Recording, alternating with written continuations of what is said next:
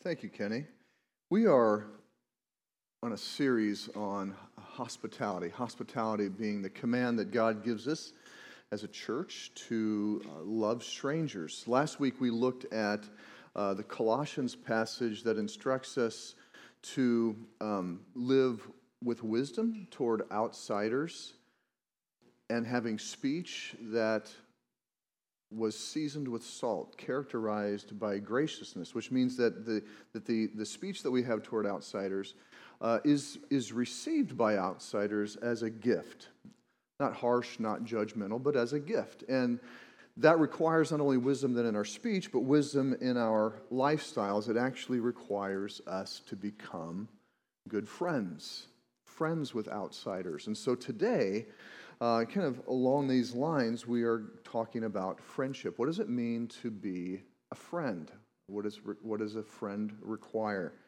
And so um, I was reading this week in the, uh, the New York Times, and Arthur Brooks had an article. Arthur Brooks, former president of the American Enterprise Institute and, and, and a, a popular um, social commentator, and, and he had an article called How Loneliness is Tearing America Apart.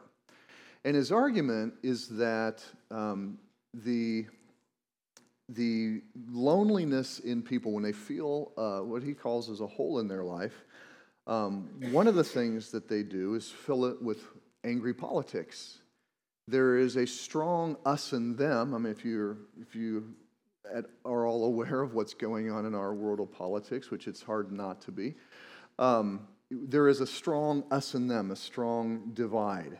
Um, there are those on the inside, there are those on the outside. And so it's, it's easy for those who lack a sense of identity, who lack a sense of belonging, who lack a sense of purpose to, to in, engage and enter into this, this divisiveness um, and fill that emptiness they feel with, with empty politics. And so he argues that part of the problem that we face in America uh, is this problem of, of loneliness. He says that we are in an epidemic of loneliness. He's a social scientist by training.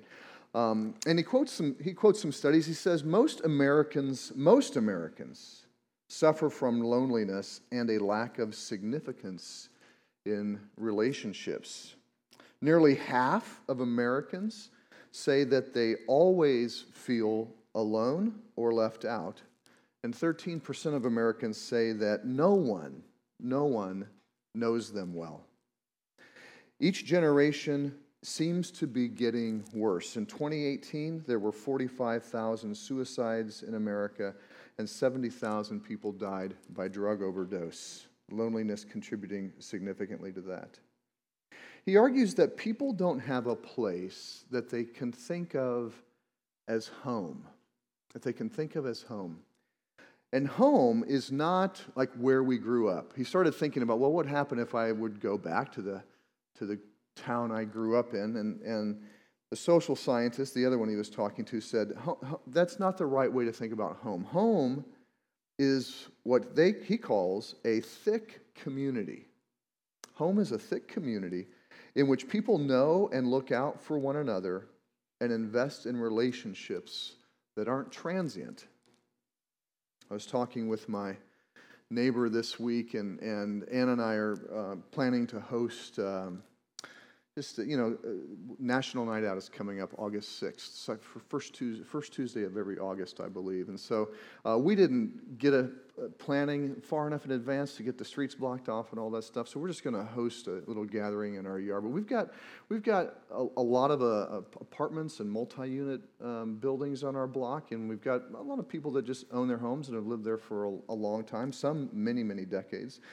And so... Uh, you know, we, there are a lot of transient people in, on our block. And my neighbor was like, you know, it, it's just, it's hard to get to know, and you don't really want to make an effort to invest in um, all the transient people. And so his, his ideal was to, you know, just let's, let's just talk to the people and invite the people that have been in the neighborhood for a long time and we know who are going to stay. But a lot of people are transient.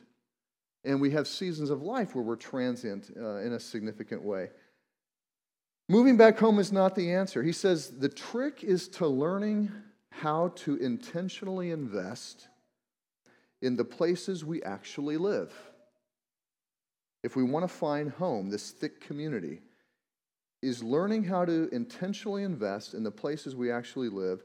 It's about the neighbor that I choose to be, in the community that I wind up calling home. And he argues this at the end of the article each of us can be happier, and America will start to heal when we become the kind neighbors and generous friends we wish we had.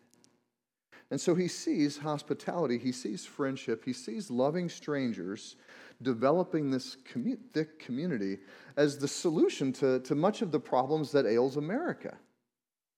And so we looked at a lot of proverbs this morning on, on friendship and, uh, and its connection to hospitality. And I just want to make some observations uh, from, these, uh, from these proverbs. And the first one I want to make is that we need friends. The Proverbs show that, that, that, that we are people in need of support, and that requires friendship. We need people to love us, we need people to take care of us, and we long for it. It's not a, it's not a bad thing, it's a good thing. God has designed us uh, to form thick community. He has designed us. Did something wrong? Oh. people were snickering at something. We need friends. It's not a bad thing, and it requires vulnerability. It, revi- it requires this opening up. Many of the Proverbs speak to good friends being there to support and give aid when we are in need. But one of the challenges to this, one of the challenges that we have in this epidemic of loneliness is that there is a, we have a hesitancy. We have a hesitancy to acknowledge that we are in need. We have a hesitancy to acknowledge that we are weak. And this, this hesitancy to become vulnerable, this hesitancy to become, um, well, just to not be transparent with where we need help, is part of what creates isolation. You know, Jake talked about an unwillingness to talk about money. Well, I, I, think, yeah, money is something that it's really hard for us to talk about, especially if we're not confident in our financial situation. But there are so many spheres of our lives where we don't feel confident. And, and to open up and to express the need for friendship, to express the needs for support and love is, is, is very difficult for us to do at times.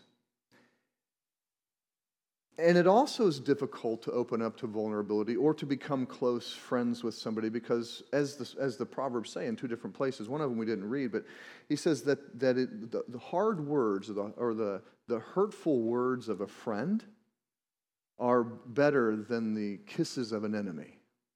To be, to be a friend is to open up yourself to correction from other people. And one of the other proverbs says that it is the, the earnest counsel or the passionate counsel uh, that is sweet, that is sweet to us. We must be willing to hear uh, passionate, earnest counsel from other people that is corrective in nature if we are going to experience true friendship if we are going to experience true friendship. And that, the hesitancy that we have to open up and become vulnerable and to, and to allow people to see and speak into our weaknesses is one of the challenges that we have if we're going to break through this epidemic of loneliness and create true lasting friendships, this thick community.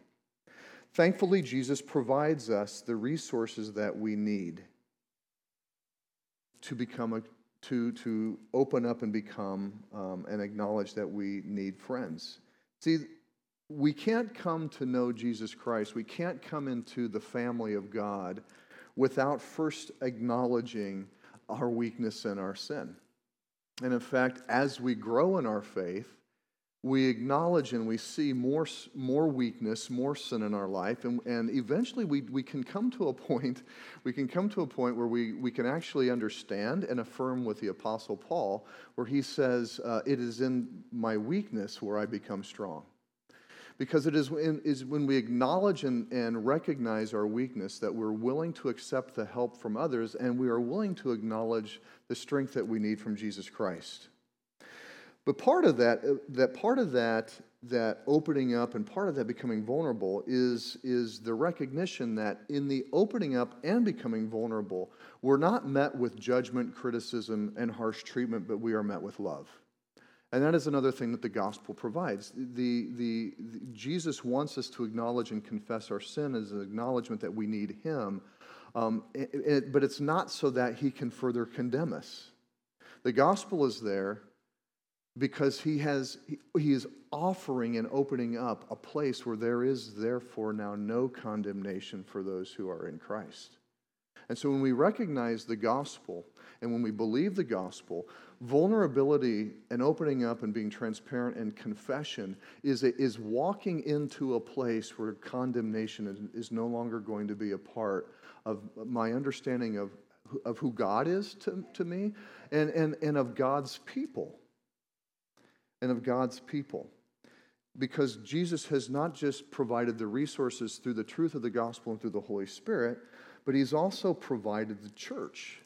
And the church is called to take upon this same orientation of grace, of friendship, in not condemning and being harsh in the, in the midst of people's weaknesses and struggles, uh, but of providing a place where there is therefore now no condemnation. There is no judgment. There is no harsh treatment in the face of weakness.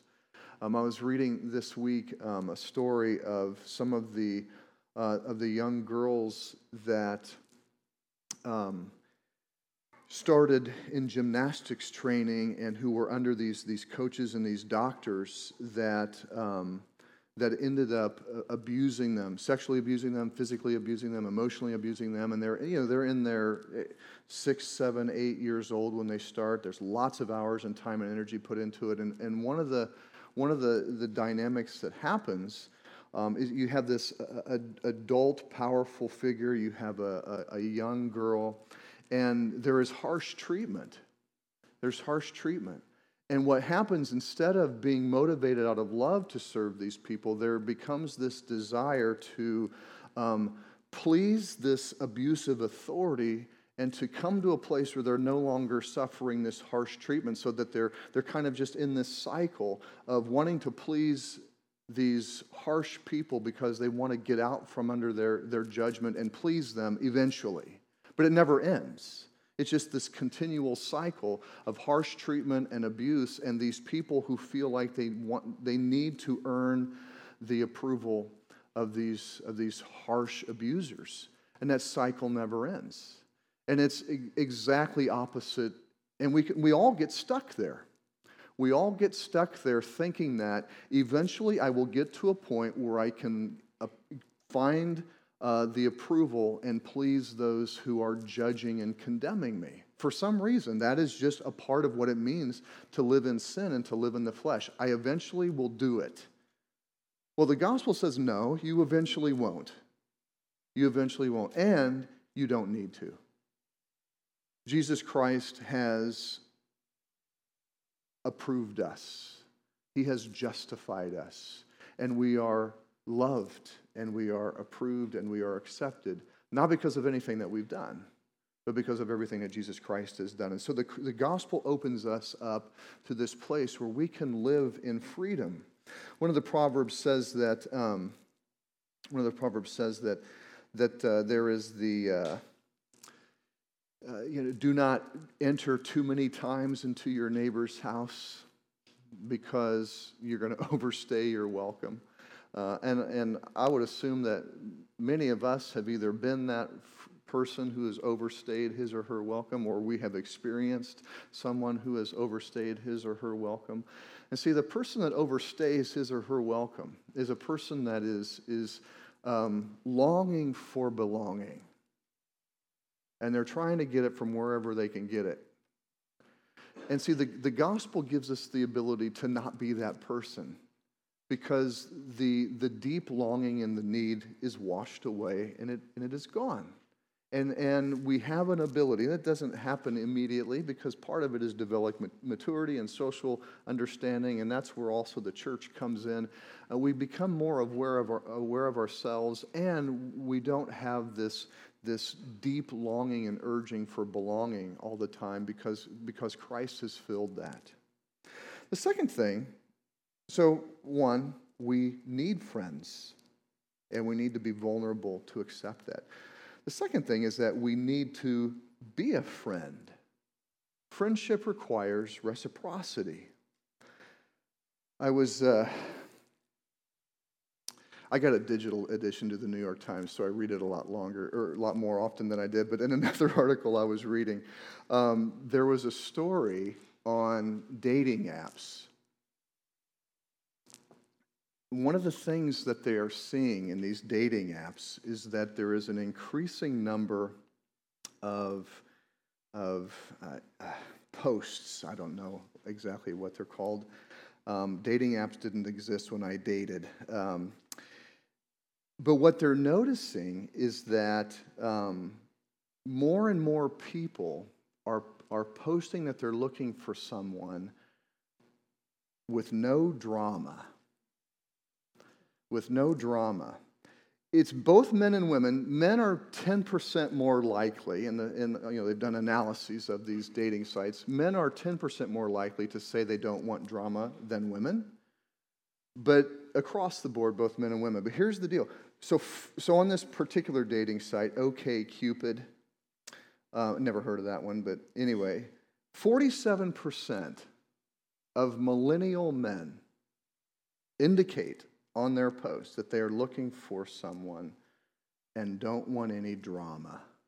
47% of millennial men, 25% of Gen Xers indicate this, which is my generation, um, and then 12% of the baby boomers put this. And so what it's showing is that the, as we go down the generations into more and more of this, of this uh, post-Christian secular individualistic culture, um, more and more people are looking for no drama, which means, and it meant different things for different generations, um, but they're basically not wanting to enter into a relationship that is going to cause them to suffer.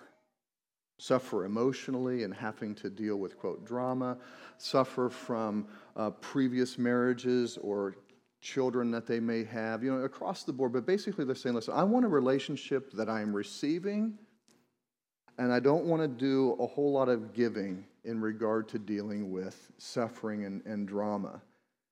And the, the author of the article, she said, it, it, this is not a real person. This is not going to be a real relationship. And I started to think about it. It's like if you're posting on a dating app, you're expressing need. Not a bad thing, but you need to be expecting people are going to respond who are also expressing need. And so you're going to, in our pursuit of other people, regardless of the medium that we use, we are needing something. And we are going to be meeting people who are also in need of something, and we are going to have to give. Friendship requires giving. We see many of the proverbs that said a good friend meets the needs and they are there to support. But we have a, hesitant, a hesitancy towards sacrifice and towards generosity. We feel like we're going to be exhausted. We're going to, we feel like we're not going to be able to meet the needs, or we feel like we're not going to be able to endure and handle the suffering. We have a fear of being stretched too thin. But to enter into friendship and experience the kind of intimacy that we are truly longing for, and not just ourselves as individuals, but really our, our entire culture, we are, we are growing a culture that is increasingly uh, uh, uh at odds with true friendship. But Jesus provides these resources. Jesus befriends, which empowers us to befriend in, in the gospel account that we read, when Jesus is in his last moments with the disciples, he says, um, I have loved you. I have been your friend. I have disclosed everything to you. Now you go and love each other. And that ordering is there is, is intentional in Jesus' speech because we can't give. We can't give unless we are full. We can't give with generosity and a willingness to sacrifice uh, if we don't recognize and realize that we have a Savior who has generously filled us and who will continually fill us and who promises. And this is the this is the amazing incredible thing about about the gospel. And we saw it in the parable of the dishonest manager last week. It seems like sacrifice and generosity and giving ourselves away is eventually going to bring us to a point we, where, where we can't handle it. We, don't have it. we won't have enough. We won't be sustained. We will be in need. But the gospel um, demonstrates and proves that and, and, and, and wants us to believe that in Christ we have received the full resources of heaven. Chapter 1 of Ephesians. The, the resources of heaven have been poured out upon us lavishly. And, all, and throughout the Gospels and throughout the New Testament, the teaching is that, that those who recognize the resources they have in Jesus and the Holy Spirit and the church and are willing to give, they will be supplied. Not just supplied with a little bit in return, but uh, abundantly supplied so that they can continue to be a resource to others. And Jesus said that you will be, you will be rewarded tenfold, not only in this kingdom, but in the kingdom to come. So it's, it's, it's a faith orientation that helps us to see that in Jesus Christ we can be the type of friend that the world is that we are all needing and that the world is, is really longing for and which it, it, it needs the healing from. And part of also the resources that Jesus gives is the church. Is the church. When we come into the church, we come into a people that, that Jesus Christ has been maturing through the Holy Spirit and abundantly supplying. We are comforted so that we can comfort others. And when we first come into the church, whether we are new into the faith or we, maybe we've been in the faith but never been a part of a real community who is functioning like a family, when we come into the church, we should, we should sense that we are around a people that are abundantly supplied and who are generous and giving in, in, in, in all of their resources time, money, energy, family, whatever. And then in this, in this community of abundance, we begin to experience the abundance of Jesus Christ, and we are matured to be a comforter, a giver, and we are then able to supply. So the church is a gift from Jesus Christ that enables us to grow and to become a friend. The third observation I want to make is that we need to be thoughtful about our friendships because they can be parasitic. And there's two warnings here. The first one, one of the Proverbs says, is that a man with too many companions comes to ruin. Too many friends. But the, the text uses the term companion, which is different from friend. So, I, but, there's, but it's close. We can, out of a desire to be well known, to make a name for ourselves, to overextend ourselves and, and be a savior to people, we can accumulate too many companions that become essentially somewhat dependent upon us. And we will be drained. We will be drained. So, the Proverbs, in terms of Solomon's observing of the way the world really works, there are people that seem to accumulate so many friends that they can't sustain it. Now, are they really friends? And that's kind of the question but I think that, that what he's talking about here in the Proverbs is that um, we can have a desire to accumulate relationships and to feel like we've got to be friends with everybody.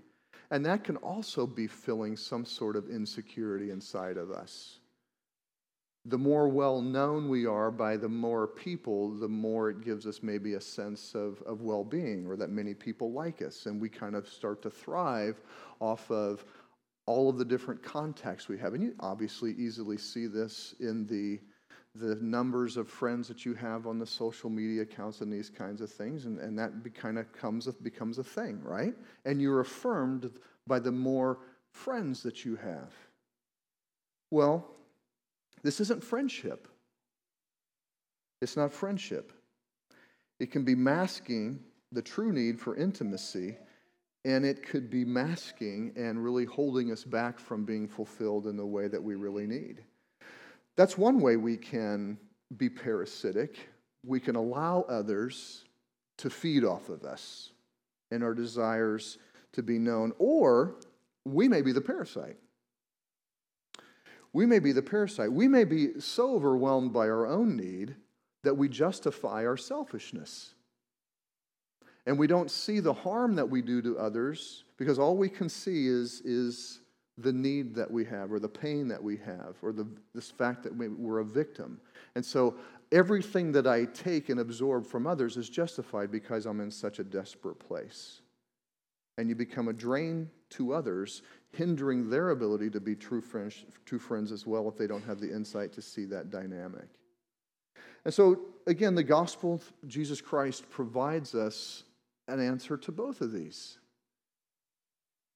Being stable and secure in who we are in Jesus Christ and the fact that we're known by Him. The fact that we're known by Him. Remember, the disciples went out and they were so amazed that they could cast out all these demons.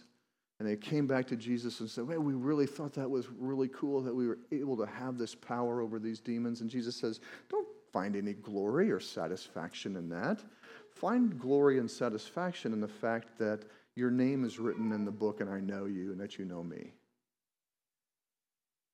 If we have a stability that is found by knowing that we are a child of God, an heir of Jesus Christ, that we sit at the right hand of the Father as co heirs with Jesus Christ, and that we are a part of the family of God with Christ as our head, it settles this need to be known widely.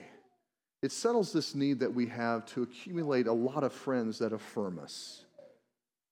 It doesn't remove the need for us to have friends, but it removes the tendency that we can have to go after that as if it were our sort of savior. And it also addresses our selfishness. If the people are, are honest with us as we continue to, to drain them, if they are communicating to us, if they are, if they are true friends, they're going to communicate to us hey, this isn't a reciprocal relationship. You are always in this place of need, need, need, and everybody's always giving, giving, giving. Jesus removes us from this place of seeing ourselves in drastic need. And people can tell us, hey, you're always in drastic need. And in Christ, we can move beyond this place of seeing that we're in drastic need and believe the gospel. And the gospel, when it says that we are complete and full and whole, we start believing it. It doesn't feel like that. A lot of times, what we feel are just lies and deceptions from our thoughts, from our past, from the world around us that says, You are the victim, you are always in need. Here's what you need from other people. And we, and we believe these thoughts, we believe these feelings. But if we were to, to understand that we have been justified and that we are complete and that we are full, we don't so much selfishly consume everything from those around us. And the last, last observation I want to make is where we started in the, in, the, in the Proverbs reading. Four Proverbs right at the front. And this is a, this is a very pronounced theme in the Proverbs. There are people that are poor who have no friends because they're poor. In fact, it says that their own brothers run away from them. And so if you, if you, if you look across the, the, the, the teachings of the Old Testament and the experience of our world, and the Gospels in the New Testament as well, you see that one of the, um, one of the uh, aspects of being poor um, is that you're also of a, of a, different, a different race or of a, uh, from a different country, you're an immigrant. And so there's a lot of things that go into the poverty that the, that the Proverbs are talking about. Um, and so it doesn't, the Proverbs don't provide a solution. Um, the entire Old Testament, the New Testament does. There's a lot of admonition, and Lawrence went over this earlier in the series. A lot of admonition, and really a key part of Israel's mission uh, was to be kind to the, to the poor, and there were in the laws uh, structures established so that the poor would be taken care of, and also a strong admonitions to watch out for and to care for and to not persecute the, the sojourner or, the, or what we would call an immigrant. Because they were immigrants themselves. And they were enslaved in the nation of Egypt and harshly treated. And so the people of God are to be a different sort of people.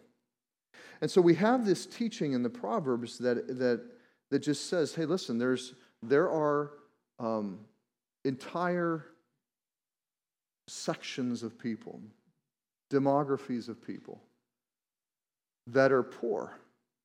And it is going to push away friends. And I think that this is where the church has to take the command to show hospitality very seriously. See, I think most of us, um, I, don't, I don't know if this is the right word, most of us form friends, uh, I don't want to say haphazardly, but the way we form friends is usually within our, our, our families or our neighborhoods or or the, the, the, the, spheres that we are, are naturally in because of the structural pieces of our lives. And oftentimes, and this is a book that uh, Arthur Brooks also wrote called uh, uh, Coming Apart The State of White America, and he basically shows how um, just the, the affluence of, of predominantly upper class white people in America since like the 70s and 80s. Um, there's just been this increasing segregation of populations due to economics. Not like intentional racism or anything like that, but just structures and economic structures uh, and systems that are in place that basically just removes um, rich people from poor people. And what, what, and this is just kind of the way things work naturally. And I think the Proverbs pick up on this natural thing. And we as the church um, have been commanded to show hospitality and, and love to strangers because unless a group intentionally makes an effort to say, you know what, we've identified a whole segment of people here that are without friends unless a group makes this intentional effort to acknowledge that there are problems here, and it's not just economic. I mean, if we look across the spectrum of our culture, we see um, demographies that are not doing well, that don't have the support that they need. Uh, it's racial, it's economic, it's, it's um, got to do with, with immigration, it's got to do with criminal justice. I mean, there are lots of various things that go into this, um, but there are people without the friends that they need for the support and for the healing that they need to grow. And that is where the church has to, I believe, take this intentional step to say, we have a responsibility here. Jesus shows that concern for the poor is a priority in his life. The New Testament teaches that concern for the poor, and I'm going to use it's poor is very broad here, not just economic. Those who are the discarded and disenfranchised of the world. These are the people that we need to take seriously the command to show hospitality. Now, this isn't to consume all of our efforts. It didn't consume all of Jesus' efforts. It didn't consume all of the apostles' efforts. It didn't consume all of the church's efforts in the New Testament. And it didn't consume all of the Old Testament efforts either. And so um, it's not that this has to overwhelmingly become our mission. And that, and that would even violate Jesus' command that we are not to show favoritism to the poor. But it requires our intentional effort to say, hey, here is an aspect of our calling in this world. We need to pay attention to those who are discarded and disenfranchised because of socio cultural, economic situations and extend friendship to them. And this is what Jesus did. This is what Jesus did. He, he didn't have a need in the presence of God in the heavens, the heavens beyond the heavens. He didn't have a need. He had a desire to love and loved. And so, and we were outside of his family because of our poverty, is why the New Testament teaches that he became poor so that we could become rich. He was rich, and he became poor. And so there's this model that Jesus sets in entering into the world of the poor, the discarded, the disenfranchised, in order that we can bring the riches of the kingdom to them. That is the calling that we have. And again, it is a part of this, this teaching out of the Proverbs and all of the scripture that um, moves us to love the stranger to love those who aren't naturally in our family and friendship spheres. And I think we do this, I think we have to do this intentionally as a church, which is why we started Twin Cities Ministries in 2011, which a lot of you know. Uh, part of the work that we do as a church is, is, is the work of helping those who have been significantly affected by substance abuse and crime and all the other various social dynamics that go along with that. And so in our in our prayers, and many of you know this story if you've been here for a while, we prayed, God, show us where you want us to meet the pressing needs of the world. Show us where you want to uh, where you want us to help the poor, the discarded, the disenfranchised. And that's when God brought uh, Seth and Gina Evans and their vision for the same thing into our church, and we began to build this. And just in this last, I don't know, this last week or two, or coming up in the next week or two, our fourth discipleship home, a fourth and a half, we have four and a half houses now, is being started in South St. Paul. Um, and one of the big needs, one of the big needs for those coming out of substance abuse or crime is housing is housing. And we also strongly support the ministry of Metro Hope and provide uh, programming and leadership to, to that ministry through Seth and Tim's efforts and John Shanks and Joel's. And, uh, and many of you give generously to that effort. And it is an expression for us as a church to intentionally enter into a sphere of, of, of this world, of our culture that normally we wouldn't we wouldn't engage. In fact, one of the couples that have been significantly supporting Twin Cities ministry since the beginning, um, just, they came up and said a few years into it and said, you know, George, if, if, you, if we had not been exposed to these needs through the church, if we had not been exposed to, to the people that are in, in, in need of help, we would have never never entered into this, this ministry. And it was a,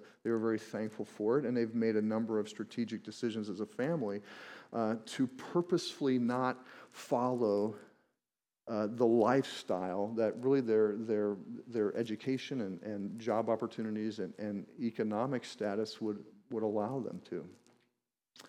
We need to become a thick community. We need to become a thick community. And really, again, as, as, as, as we conclude here, the key to understanding and the key to having the resources to enter into this is, is within Jesus' words there to, to his disciples. I have loved you. I have loved you. I have become your friend. And in becoming your friend, which is consistent with friendship, I, I have not um, kept anything from you. I have not kept anything from you. I've revealed to you all of what I am doing. Everything the Father has told me, I have told you. I've brought you into to my life. I have given you life. Now I'm asking you to do the same thing. I'm giving you my Holy Spirit. He will dwell within you. I've promised to provide for all of your needs your, your food, your clothing, your shelter. I've promised you complete joy. Now you follow my example and you love the world. Become friends with the world.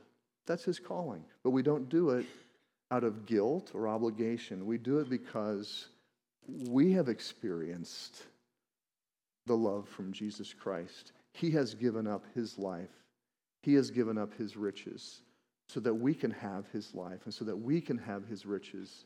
And in having those things, we have an, an, an, an abundant and never draining well of resources to give and to befriend others with. Let me pray.